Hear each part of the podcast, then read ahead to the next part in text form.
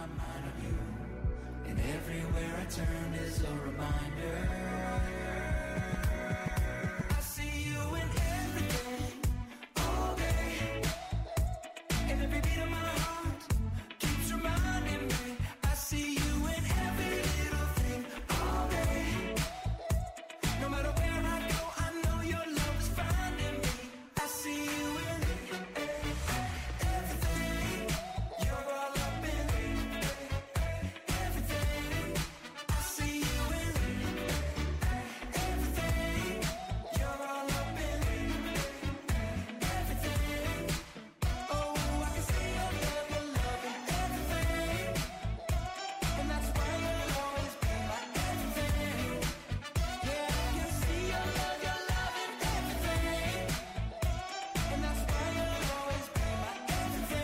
Good morning. Welcome to Barah Ministries, an intimate local Christian church with a worldwide impact. My name is Pastor Rory Clark. Thanks for listening to this Bible lesson. Why did God the Father create Barah Ministries? Well, the Father wants us to get to, to know His Son, the Lord and Savior Jesus Christ, because Jesus Christ is God. He is deity. Barah Ministries is a gift to us from God the Father, so we have a place to worship and to learn. And all during his time on earth, and even to this very day, false teachers want us to believe that Jesus Christ was only a man and that he isn't the promised Jewish Messiah. Here's what this so called man, Jesus, teaches about himself in Acts chapter 4, verse 12. He says, There's salvation in no one else, and there is no other name under heaven that has been given among men by which, by which we must be saved, other than the name of the Lord Jesus Christ. Can a man guarantee your salvation? In John chapter 10, verse 28, the Lord says, And I, the Lord Jesus Christ, give eternal life to believers in Christ. That's the resurrection life. And they will never perish, and no one will snatch them out of my hand. Romans chapter 8, verses 38 and 39 say this I, Paul, am convinced that neither death nor life, nor elect angels, nor principalities, demons, fallen angels, nor things present, nor things to come, nor powers, nor height, nor depth, nor any other created thing will be able to sever us, believers in Christ, from the unconditional love of God the Father, who is for us because of our union with Christ Jesus our Lord. Clearly, Jesus Christ is not just a man. He is 100% God and 100% man and one person forever. And the Father suggests we get to know the Lord by studying His Word. Psalm 119, verse 105 says this Lord, your Word is a lamp for my feet and the light for my path.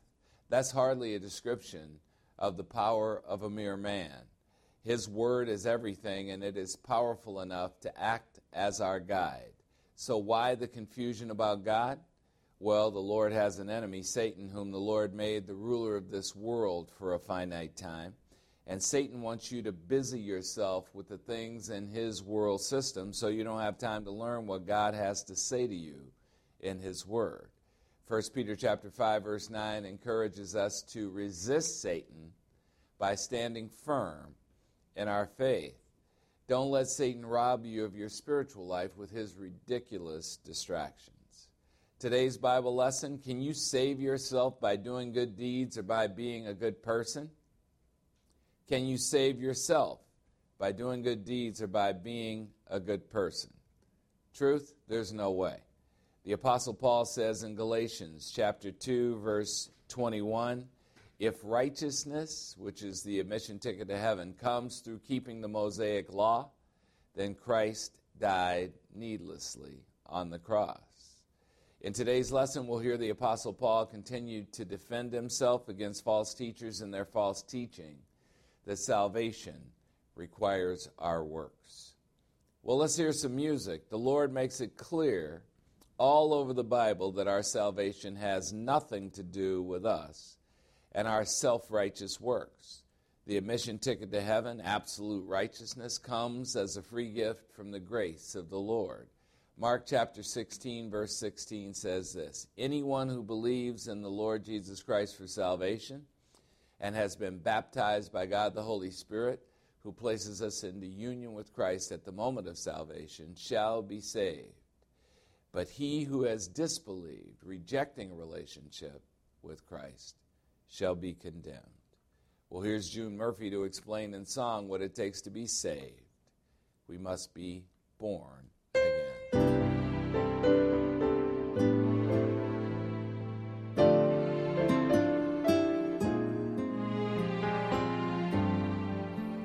I once was lost, but now I'm found. Was blind, but now I see.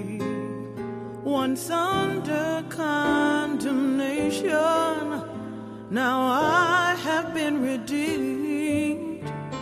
Once in the dark, now in the light, because I have believed in the death and resurrection of Christ who set me free.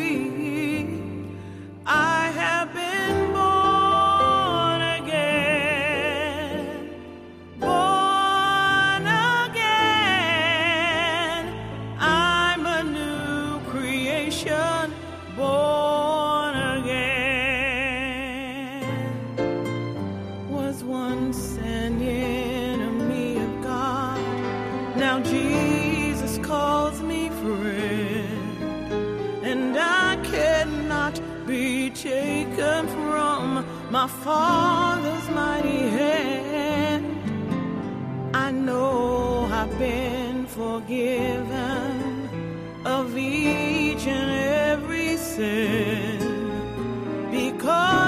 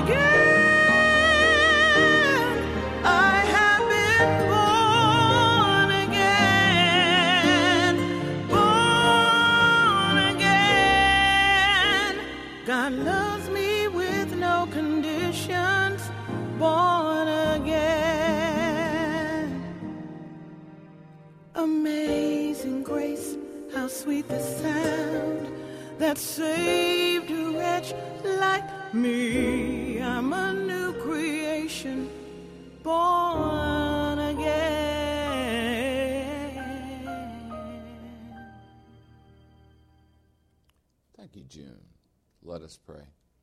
We're grateful, Heavenly Father, for the privilege of studying your absolute truth, the Word of God. Thank you, Father, for the unconditional love you direct toward us. We are certainly not worthy of it for any other reason than you want us to have it. Thank you for giving us the only reason for hope as we live in this kingdom of death and darkness run by your enemy, a relationship with your Son. Thank you for giving us spiritual eyes and spiritual ears to cut through the propaganda that is meant to turn us against you. Father, help us realize how simple it is to be saved. help our weakness and always wanting to do work that is impossible for us to do in our own power instead of counting on the work of our Lord and Savior Jesus Christ and what he has done for us. Help us to reach those who insist that Jesus Christ is not God. Give us the right words to say through God the Holy Spirit so unbelievers are motivated internally to check the accuracy of the gospel message. We ask this through the power of God the Holy Spirit. In Christ's name, say it with me. Amen. Amen. Today's Bible lesson Can you save yourself by doing good deeds or by being a good person? Can you save yourself by doing good deeds or by being a good person? Well, that's what most people think, especially the religious. And in first century Galatia, the Judaizers, a group of false teachers and attackers of the churches Paul set up in this first century Galatian region, are suggesting that Paul's communication of a gospel of justification, justification by grace alone, through faith alone, in Christ alone, was inadequate to save us. So they added other requirements to being saved. Well, they are liars. They sought to discredit Paul and his authority by attacking the teacher and the teaching. And that is what always happens. The teacher is always under attack, the teaching is always under attack. In Paul's absence, the Judaizers were saying that Paul was a second hand apostle at best. They claimed that because he was not one of the original 12 apostles who were with Jesus in his lifetime on earth, that he was counting on the superstar apostles, the 11 who remained, for his information. And this simply was not the case. The Judaizers claimed that since Paul had learned his gospel message secondhand from the Jerusalem apostles, that he had adopted it in an illegitimate way. They were really talking about themselves. They contended that Paul's authority was not binding because it came from men and not from God. And again, they were talking about themselves. In the first two chapters of Paul's letter to the Galatians, Paul defended himself and his teaching. But it wasn't really Paul defending himself, it was God the Holy Spirit telling Paul what to write to defend himself. So let's remember what we learned in Galatians chapter 1 and then combine it with what Paul has to say in Galatians chapter 2. Galatians chapter 1, verses 1 to 24, which we looked at last week.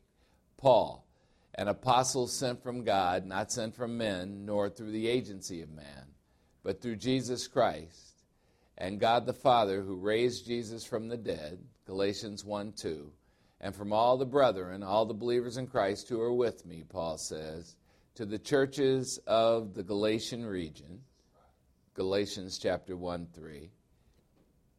Grace to you and peace from God our Father and from the Lord Jesus Christ. Galatians 1 4. The Christ, the Jewish Messiah, who gave himself up as a substitute for our sins so that he might rescue us from this present evil age according to the will of our God and Father. Galatians 1 5, the Father, to whom belongs the glory forever. Amen. In Paul's greeting, he wastes no time communicating that God is the source of his authority and God is the source of his teaching. Galatians chapter 1 verse 6.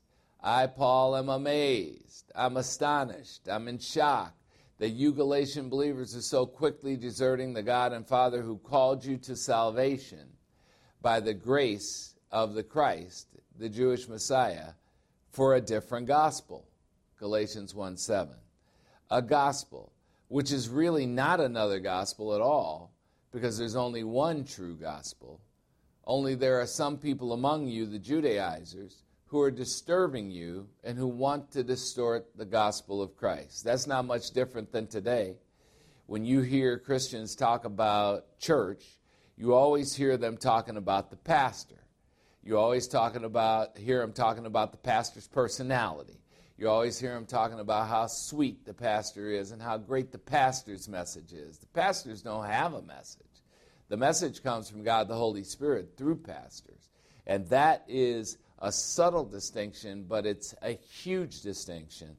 I was listening to Sirius XM, and there were some uh, commercials about Joel Osteen, and the people were practically weeping. Oh, your messages are so inspiring to me. Well, if it's Joel Osteen's message that they're listening to, then yeah, maybe that's inspiring. But is it from the Word of God? That's really the test of a pastor. They were called, these, these people in the Galatian region were called Judaizers because they wanted to make others Jewish. Now, they were Christian, but they wanted to drag everybody back to Judaism and to the Mosaic law. Here's the key as a condition of salvation. Galatians chapter 1, verse 8.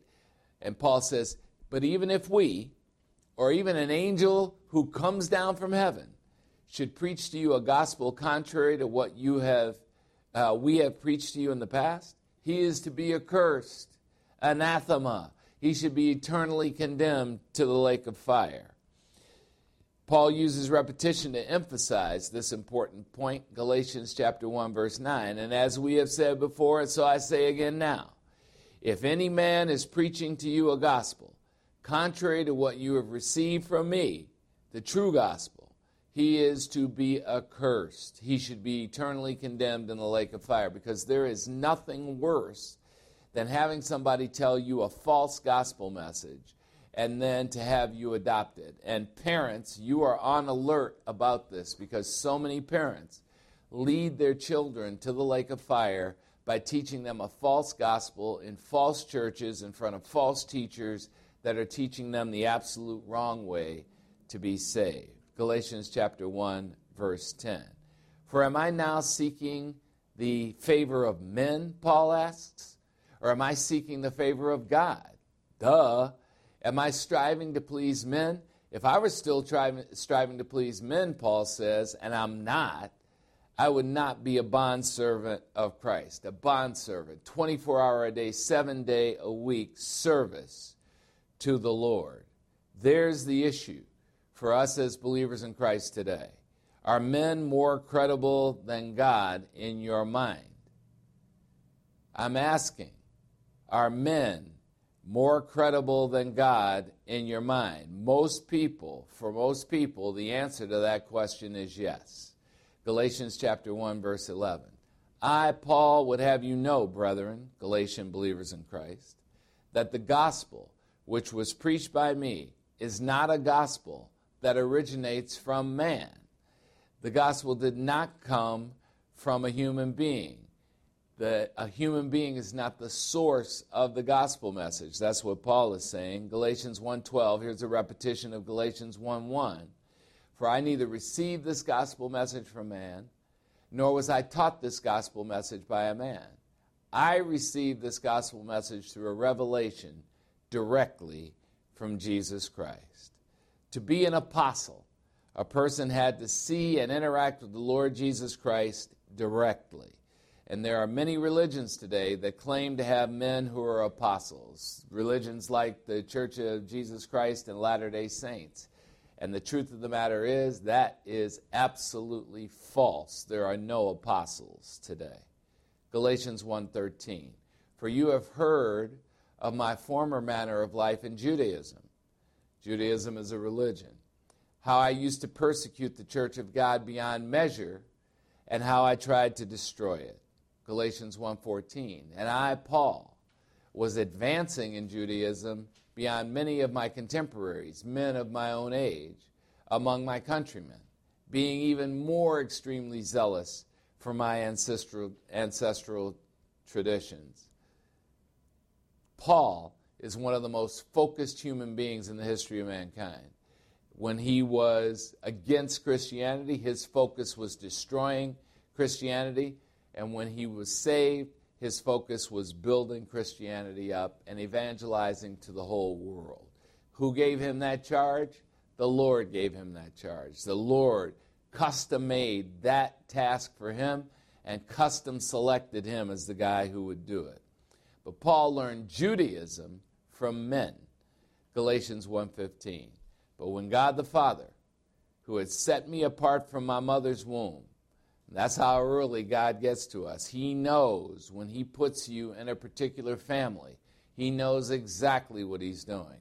He knows when He gives you particular kids that He, is, he knows exactly what He is doing because He is shaping you and leading you to the destiny that He has planned for you in eternity past. when God the Father, who has set me apart, even from my mother's womb, the Father who called me to salvation through His grace, Galatians 1:16, was pleased to reveal His Son, the Lord Jesus Christ, indwelling me, so that I might preach Him among the Gentiles. I did not immediately consult with flesh and blood I did not talk to human beings. Why? Because the source of this gospel message was God. It came directly from Him. Galatians chapter 1 verse 17. Nor did I go up to Jerusalem to those who were apostles before me. But I went away to Arabia to study with the Lord alone and returned once more to Damascus. So, what is Paul doing here? He's refuting the claim of the Judaizers. He was not even in the location where the superstar apostles were, and that's my term for the 11. They're the superstars. And, you know, Paul is not impressed with them at all. Paul was not enamored with getting any messages from them because he was getting it directly from the source. That's our charge as Christians today. Get your truth directly from the source, and the source is the Bible.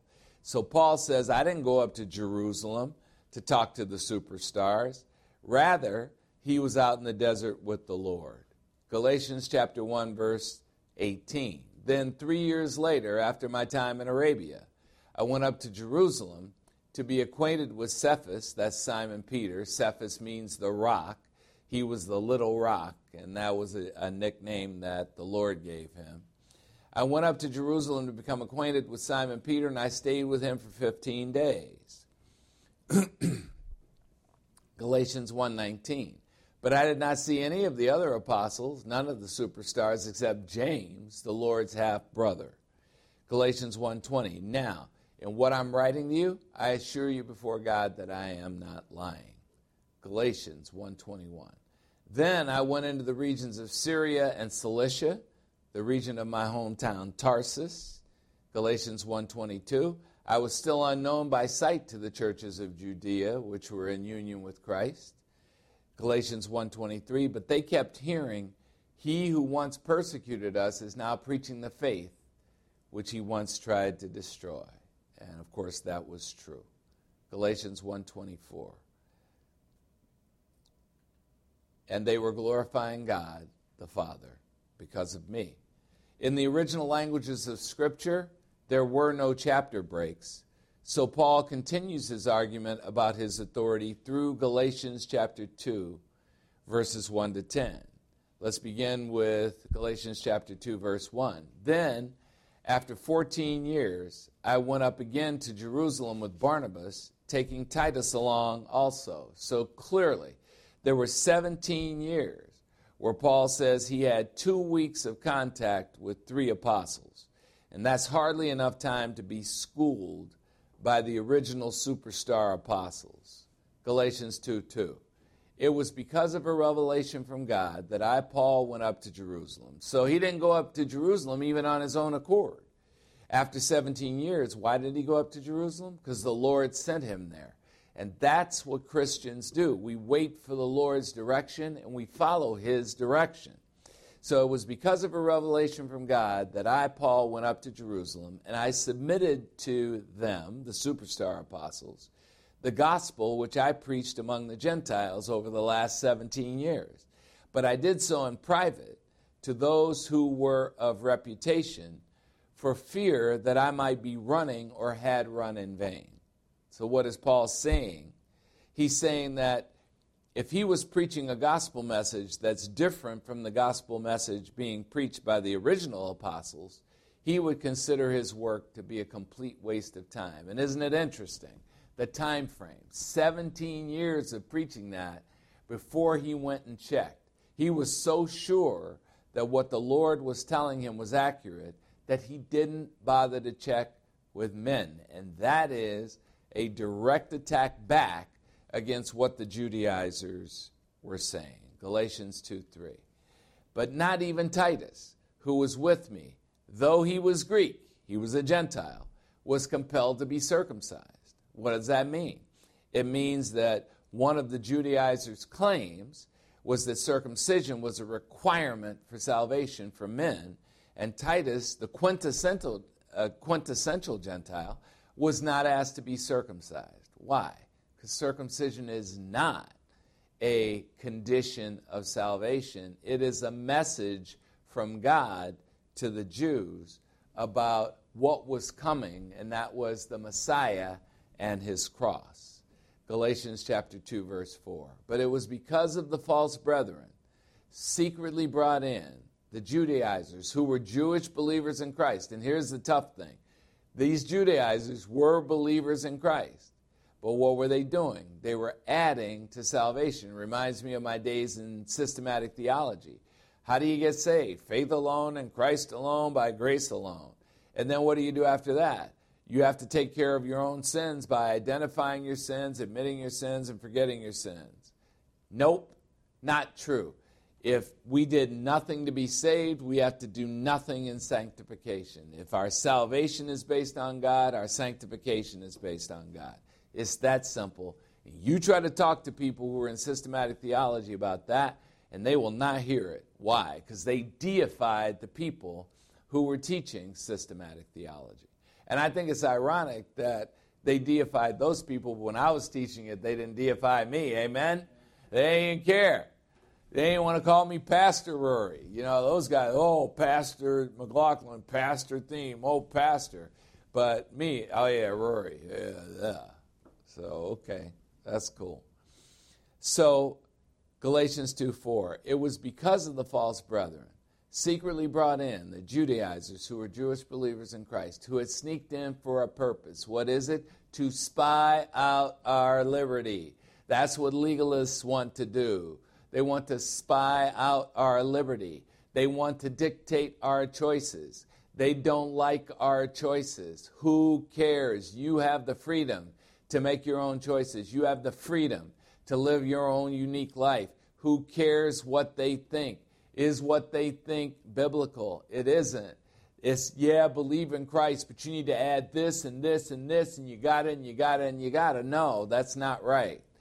They were here to spy out our liberty, which we have from being in union with Christ, in order to bring us back into the bondage to the law. That's what they wanted to do. They wanted to bring us back to bondage to the law. Why? Because when you try to follow the law, you can't. And when you can't, you start feeling bad about your salvation. You start questioning your salvation. And I, I listen to pastors talk about this all the time. On the one hand, they'll say, you know, in, in prayer, they'll say, you know, God, we know we're, we're, there's nothing we can do. And as hard as we try, we, we just can't do it. And we know we need your help and then out of the other side of their mouth, they'll turn around and say, You know, if you can't stop sinning, you should question your salvation. I would never teach a message like that. Even if it was true, I wouldn't teach a message like that because I wouldn't want people to be questioning their salvation when the Bible guarantees that if you believe in Christ, you're saved. You don't want people after they've been saved questioning their salvation or scratching their head or wondering if God loves them or wondering if God's really forgiven them because they continue to sin. Amen? That's not it. We need to stop that stuff. We need to, how long does it take before we enjoy the freedom that God has given us? And that's what this whole letter to the Galatians is about. It's about freedom, it's about enjoying your freedom, it's about knowing that God is doing all the work on your behalf. And we cannot accept that. We, we can't accept that there's somebody who loves us so much that they're willing to do all the work. And so, what are we always doing? We're always looking at the people who are telling us we suck. We're always looking at the people who are telling us we're horrible. We're always feeling inside like we're not adequate. Well, it's true, we're not. But be comfortable in the inadequacy because God fills up the deficiency. Amen?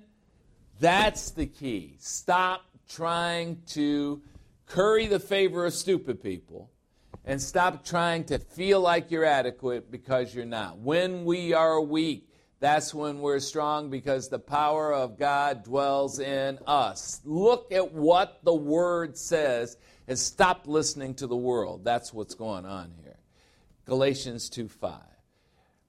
Paul says, even though these Judaizers were trying to spy out our liberty, even though they were trying to tell us what we should think and how we should feel, we did not yield in subjection to them, not even for an hour. What he really means is not for a second, so that the truth of the gospel will remain with you. That was Paul understanding that people were looking at him, people were listening to him, and people who were wondering what to do.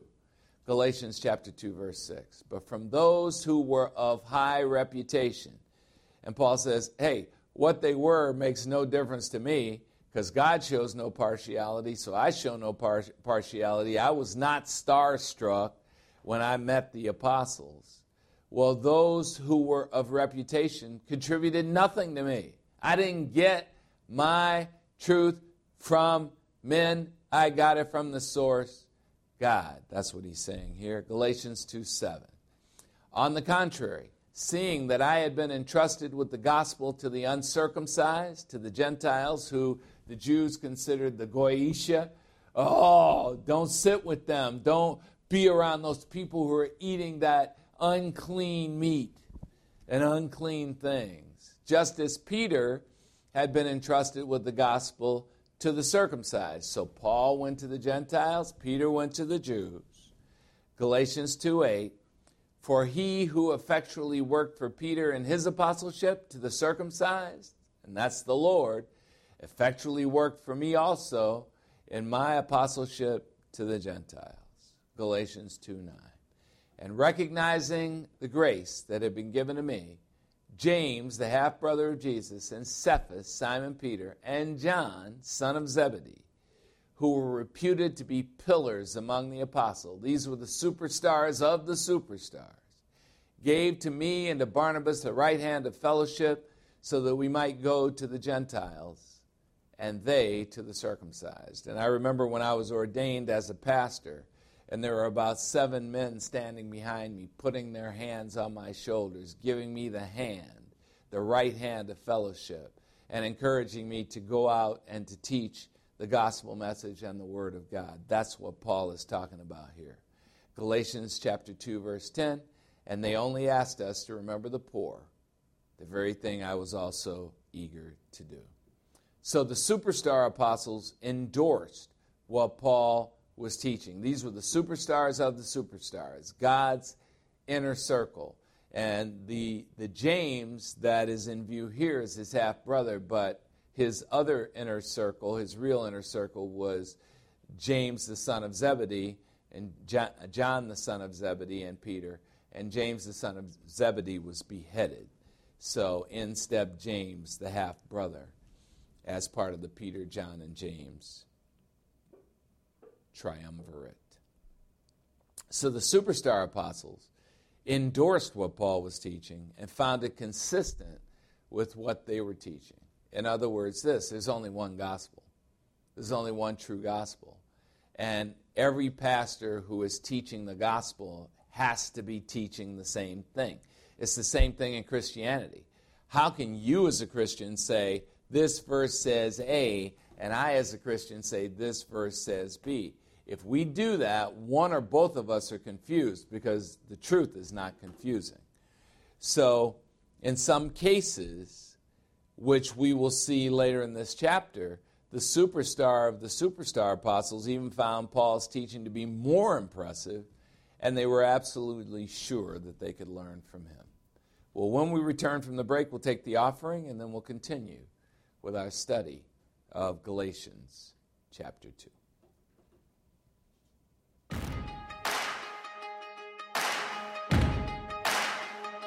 Why you ever chose me? has always been a mystery. All my life, I've been told I belong at the end of the line with all the other not quite, with all the never get it right.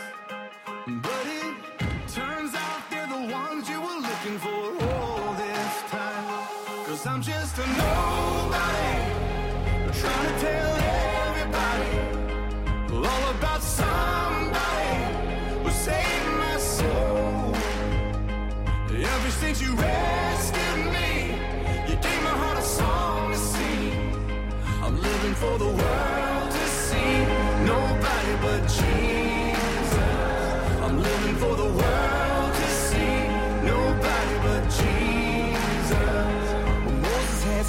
fright, and David brought a rock to a sword fight. You picked 12 outsiders nobody would have chosen, and you changed the world. Well, the moral of the story is everybody's got a purpose. So when I hear that devil start talking to me, saying, Who do you think you are? I say, I'm just a nobody.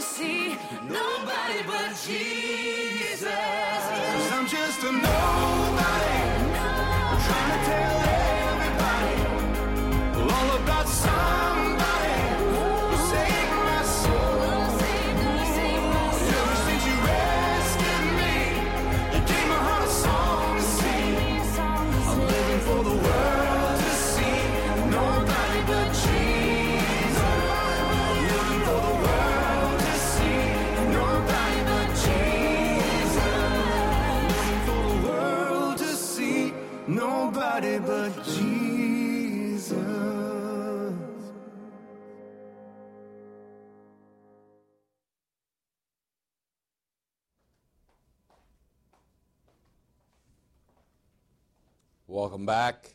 Today's Bible lesson Can you save yourself by doing good deeds or by being basically a good person? Can you save yourself by doing good deeds or by being basically a good person? Of course not. Well, God the Father loves all of his creatures unconditionally. And he loves us so much that he gave us his Son to save us. Well, God the Father is not conflicted about giving. And my question for you is are you? 1 John chapter 3 verses 17 and 18 say this. Whoever has the world's goods and sees his brother in need and closes his heart against his brother, how does the unconditional love of God abide in this person?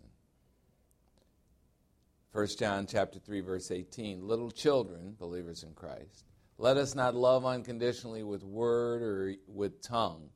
Love is not talk but let us love unconditionally with deeds and in truth. Let this be a time in our lives when we realize what God the Father can do with what we give.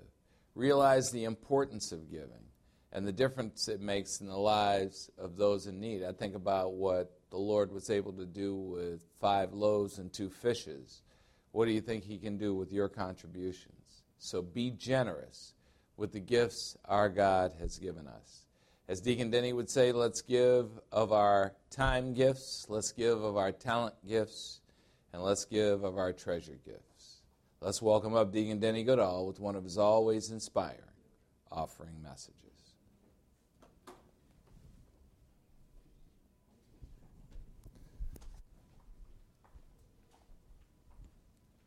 Yay. Good morning. Good morning. My name is Denny Goodall, and I'm blessed to be a deacon for Barah Ministries. I'm blessed because at Barah Ministries, we know that God wants us to be a hero. God doesn't want us to be a victim or a villain. That's what Satan gives us. He gives us two options to be a victim or be a villain. You're either, you're either passively being controlled by him or you're actively trying to help him. And so God wants us to be the hero in life. But we also realize that heroes, they're going to suffer before they have success. That's just true of life. You see every, every hero movie, they're going to have suffering. There's always going to be doubt whether or not they can do it, but they can do it. And you think about um, marriage, it's very tricky. It's, it's a battle, but it's going to have a little bit of suffering before it has success. It's going to, when you first move in with somebody, it doesn't go easy. You know, where do you, where do you do your toothbrush, the whole bathroom routine, who gets up first? It's, it's a mess. But then after it matures a little bit, you get, get in rhythm with each other, and hopefully you, you, through grace and love, have given yourself the chance to live with somebody that's not perfect, and you, you know that they're going to make mistakes. And I was thinking, could you imagine living with somebody that was actually perfect? Ugh. That would really actually that would be horrible. That would be terrible. You think about it because they'd just be Terrible. Yeah, they'd just be Ugh. relentless. They wouldn't let you, you do anything. And so you think about pregnancy. You know, to be a hero in pregnancy, there's going to be some suffering. There's nine months of trouble and nine months of pain, and it doesn't end at birth. But there is that success of the child. It doesn't. There's the success of the child that happens. And then you think about Jesus. He's the ultimate symbol of the hero that had to suffer before he succeeded. And he conquered. He ultimately conquered for us. So we don't have to worry about those kind of things. You know, and so as a fellow hero, I want to build up my heroes in Christ. And I, I found Ephesians chapter 1, verse 18. Actually, um, Pastor John sent it to me. So shout out to Pastor John. Awesome. So I, Paul, pray that the eyes of your heart may be enlightened, so that you will know what is the hope of his calling, so that you will know what are the riches of the glory of his inheritance in the saints, us believers in Christ. Continuing in Ephesians chapter 1 verse 19, and what is the surpassing greatness of his power toward us who believe? These are in accordance with the working of the strength of his might. And we know his strength is he's omnipotent. So all those things are powered by omnipotence. And so we have the we have the victory heroes and we have the win. So at the offering it's your chance to suffer a little bit and get through it, but it's ultimately worshiping God and showing that you support God in this ministry and it helps so many other Christians. And that's what th- heroes do. They never give up, never waste an opportunity to help fellow Christians. So thank you for that for always helping and um, hit it, Denise.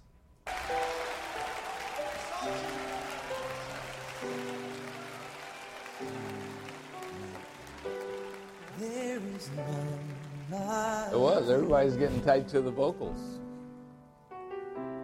No one else can touch my heart like you do. I could search for all eternity long and find there is none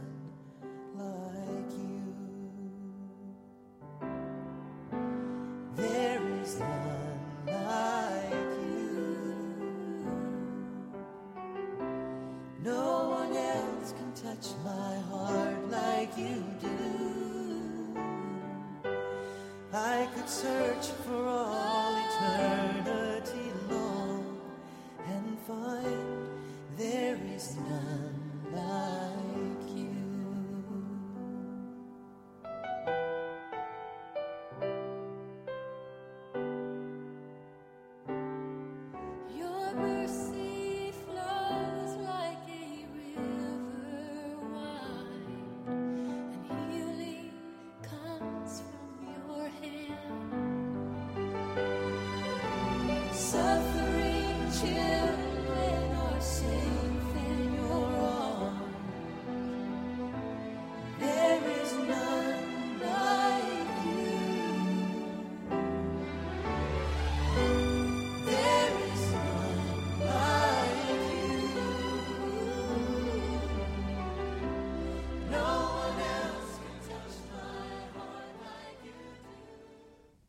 is so true, Lord. There is none like you. Today's Bible lesson Can you save yourself by doing good deeds or by being a good person? Can you save yourself by doing good deeds or by being a good person? Continuing in Galatians chapter 2, Paul, Paul calls Peter up to the standard of Christianity. Now, uh, the negative people say Paul is calling Peter out, but actually, Paul is calling Peter up to the standard of Christianity, which is a standard that is not legalism. Galatians chapter 2, verse 11. But when Cephas, Simon Peter, came to Antioch, I opposed him to his face because Peter stood condemned. Galatians chapter 2, verse 12. For prior to the coming of certain men from James, and James was the pastor of the believing congregation in Jerusalem, a group of Christian Jews, Peter used to eat with the Gentiles. But when the Jews came, Peter began to withdraw from the Gentiles and hold himself aloof, fearing the party of the circumcision, which of course is the Jews.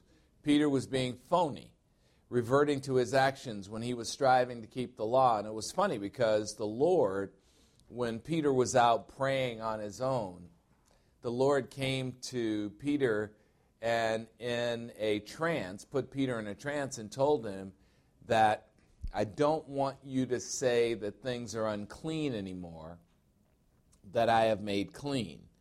And all of the things that were unclean in the Old Testament, I have made clean. So now you can feel free to eat. You can have your barbecue, you can have your bacon, you can have your pork, you can have a little applesauce with it. There's no more of this restriction or this uh, legalism of keeping a kosher table. And so he told that to Peter three times because that's what you needed to do with Peter. Peter needed a lot of repetition. And so P- Peter knew what the Lord had told him. And, he, and the Lord, even after he told Peter, had brought him to the house of a centurion and had where and the, the centurion had a whole crowd at his house and had Peter to tell them the same thing he had learned from the Lord in these visions.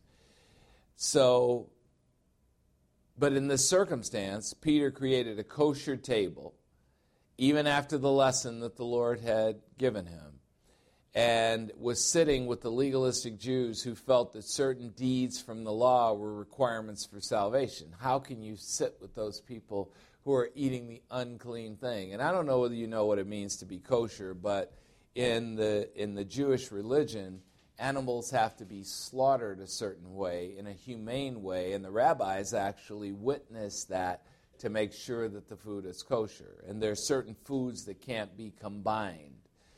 So, and if they are combined, they're not kosher. That's what is meant here. And so they were following all these nitpicky little rules and thinking that somehow that made them superior to everybody else.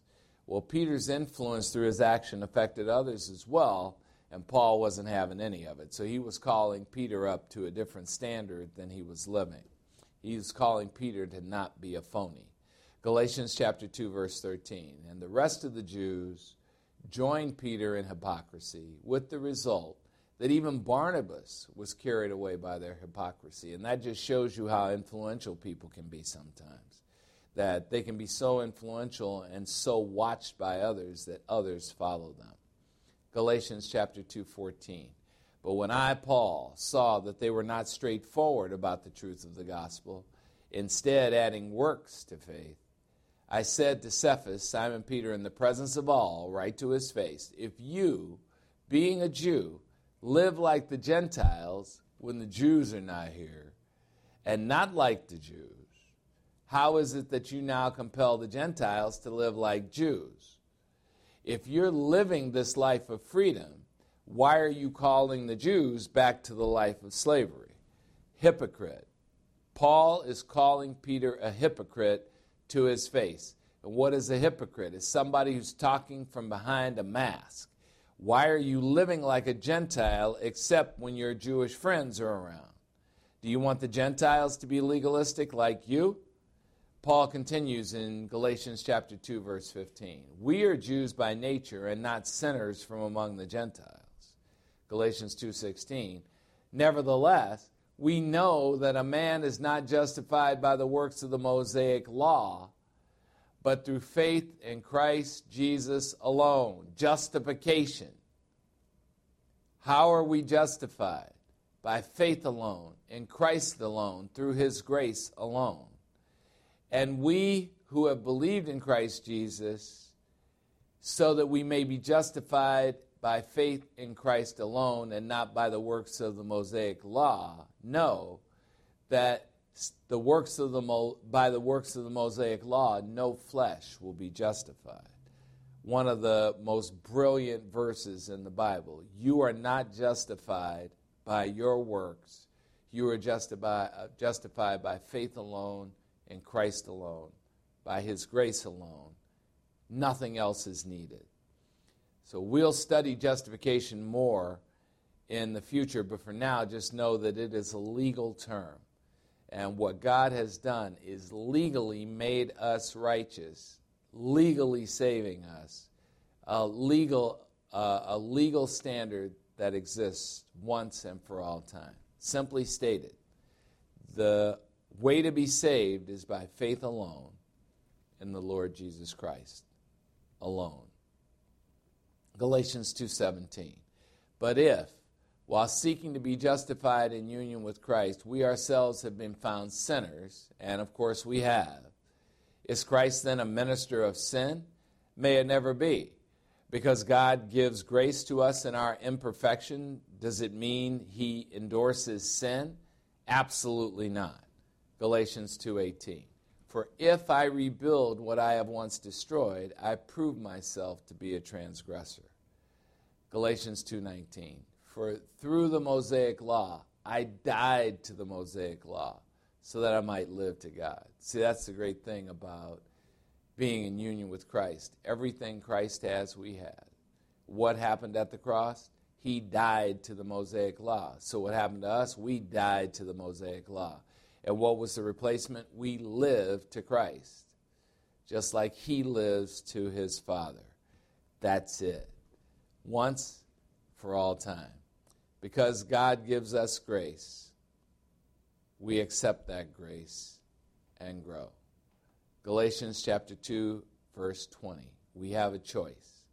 We can count on God for our salvation, or we can count on ourselves. One of the best verses which is almost a passage, is Galatians chapter 2 verse 20. I have been crucified with Christ. That's the truth for every believer in Christ. And it is no longer I who live, but Christ lives indwelling me. And the life which I now live in the flesh, which is my physical body, I live by faith alone in the Son of God alone, the Lord Jesus Christ, who loved me unconditionally and who gave himself up for me. Another way to look at that verse is this the I life has been crucified with Christ, and it is no longer the I life I live, but I live the Christ life because he is indwelling me. And the life which I now live in union with Christ in my physical body, I live by faith alone in the Son of God alone, the Lord Jesus Christ. I am counting on Him totally for everything. Why? Because He loved me unconditionally and He gave Himself up as a substitute for me. Now, here's the contrast. See, it doesn't get clearer than that. Paul is assuring us it, that if we had the power to save ourselves, there would have been no need for Christ to go come down from heaven to live a perfect life, to die on a cross, to be resurrected from the dead, because God doesn't waste his own time. So there are several things to learn. And here's, here's Galatians 2.21, which is a capper. I, do, uh, Paul, do not nullify the grace of God. For if righteousness is imputed to us, if it comes through keeping the Mosaic law, then Christ died needlessly. And we know he didn't. Christ did not die needlessly. He died because that was what was required from his Father so that we could be saved. Now, there are several things to learn from these first two chapters of Paul's letter to the Galatians as he defends himself against attacks on his person and his teaching. First, Our righteousness, which is the admission ticket to heaven, depends on what Christ has done for us and what Christ offers us as a free gift. And if we have to depend on ourselves for our salvation, we are screwed. Second, false teachers infiltrated the churches in Galatia to wrestle away the congregation from their founding pastor, Paul. And today, false teachers want to wrestle you away from the simplicity and purity of devotion to Christ. Who are the false teachers in your life? Because you picked them. And what false teaching are you using to construct your life because you follow them? Number three, false teachers want you to be enslaved. They don't want you to be free, they don't want you to feel free. The Judaizers claim that salvation was through faith in Christ plus being kosher, keeping food laws, wearing a yarmulke and a prayer shawl through clothing laws, men getting circumcised through physical laws, lighting a menorah through ritual laws, and keeping the Sabbath, all as additional conditions to be saved. There's the key. There's probably nothing wrong with those things in and of themselves, but as a condition for salvation, absolutely false. You want to light a menorah, light one. You want to keep kosher, that's your choice and freedom. You want to wear certain stuff, follow rituals, do it. But please don't say it's a condition of salvation because it isn't. All of these conditions, as conditions for salvation, are man's interference with a perfection that God and only God can do alone. So, what do we learn from Abraham in Matthew chapter 4, verses 19 to 21? He says this Without becoming weak in faith, Abraham contemplated his own body, now as good as sexually dead, since he was about a 100 years old, and the deadness of Sarah's womb. All right, what does that mean? God had promised Abraham and Sarah that they were going to have a kid, but they were too old to do it on their own. He was sexually dead and she was barren her whole life. Matthew chapter 4 verse 20. Yet concerning the promise of God, Abraham did not waver in unbelief, but grew strong in his faith, giving glory to God. Matthew 4:21, and being fully assured that what God had promised, he was also able to perform. That's what I love about the Lord. What I love about the Lord is when anything happens in your life that you know without a shadow of a doubt occurred not through your own power, you know that that's directly from the Lord because He is always doing those things. When we feel our most desperate, when we feel like we can't do it, He's there to do it so that we know that it is His supernatural power that is doing it. Now, if we believe the lies of legalists and their legalism, then our joy is robbed. And they want us to think, well, if you would just do A, B, and C, I would like you so much better. Well, here's what I've done in my life I've listened to that, and I've done A, B, and C, and you know what the legalists do? They add D, E, and F.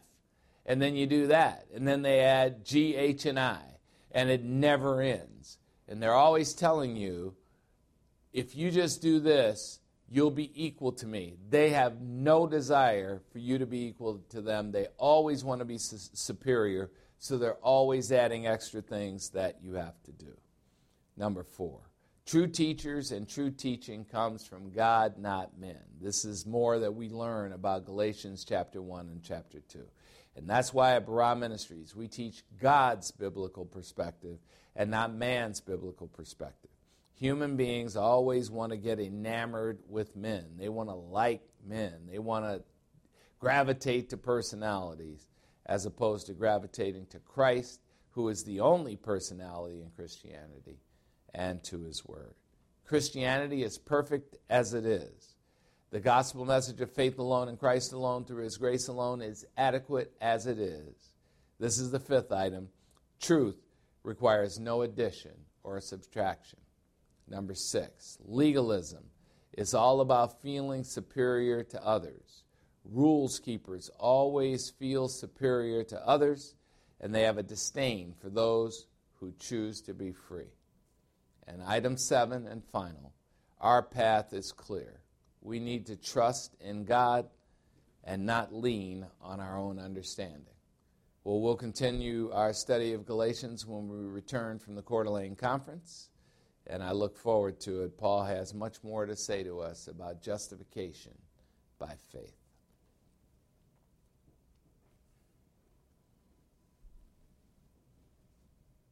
All right.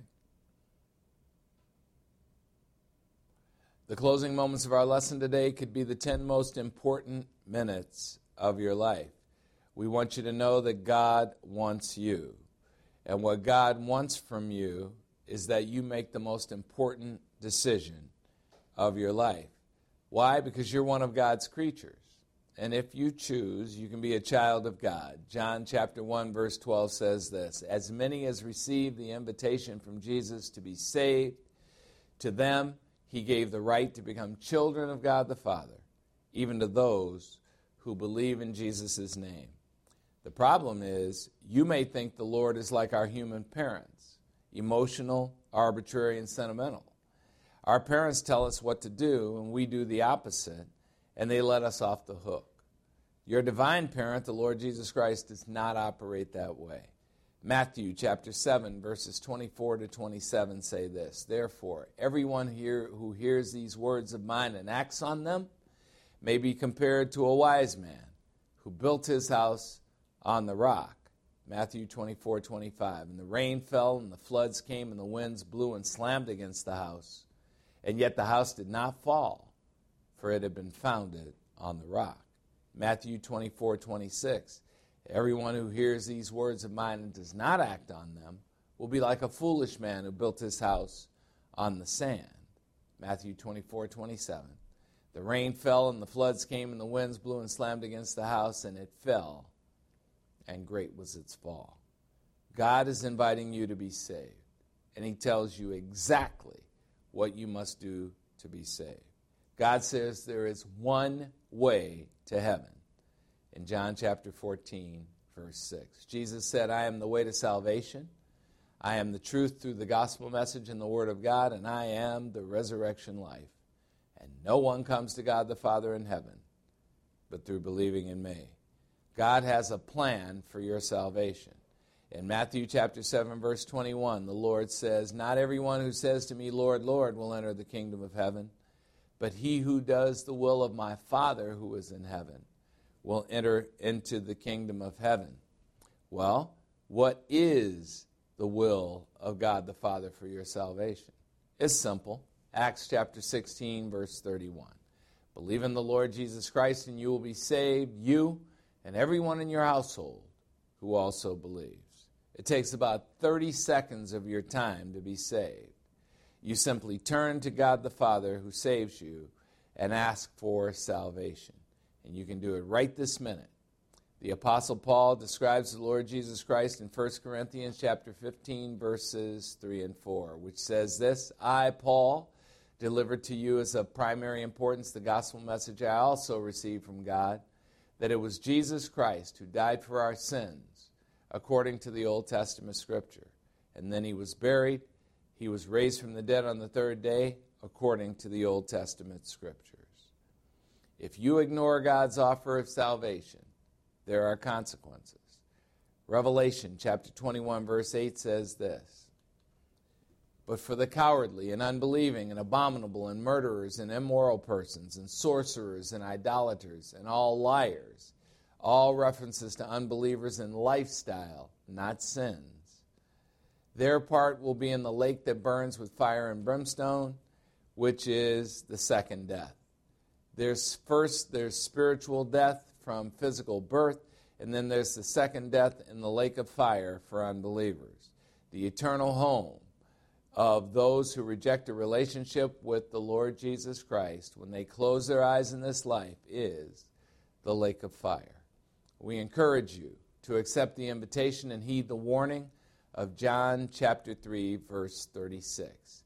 He who believes in the Son has the resurrection life right at that moment. But he who does not obey the command to believe in the Son will not see the resurrection life. Instead, the wrath of God, the lake of fire abides on him. When you believe, you simply take God's word for it concerning what it takes to be saved. Do it right now, and you'll be saved once and for all time. All right, well, let's close with music. God never asks us to do anything in our own power.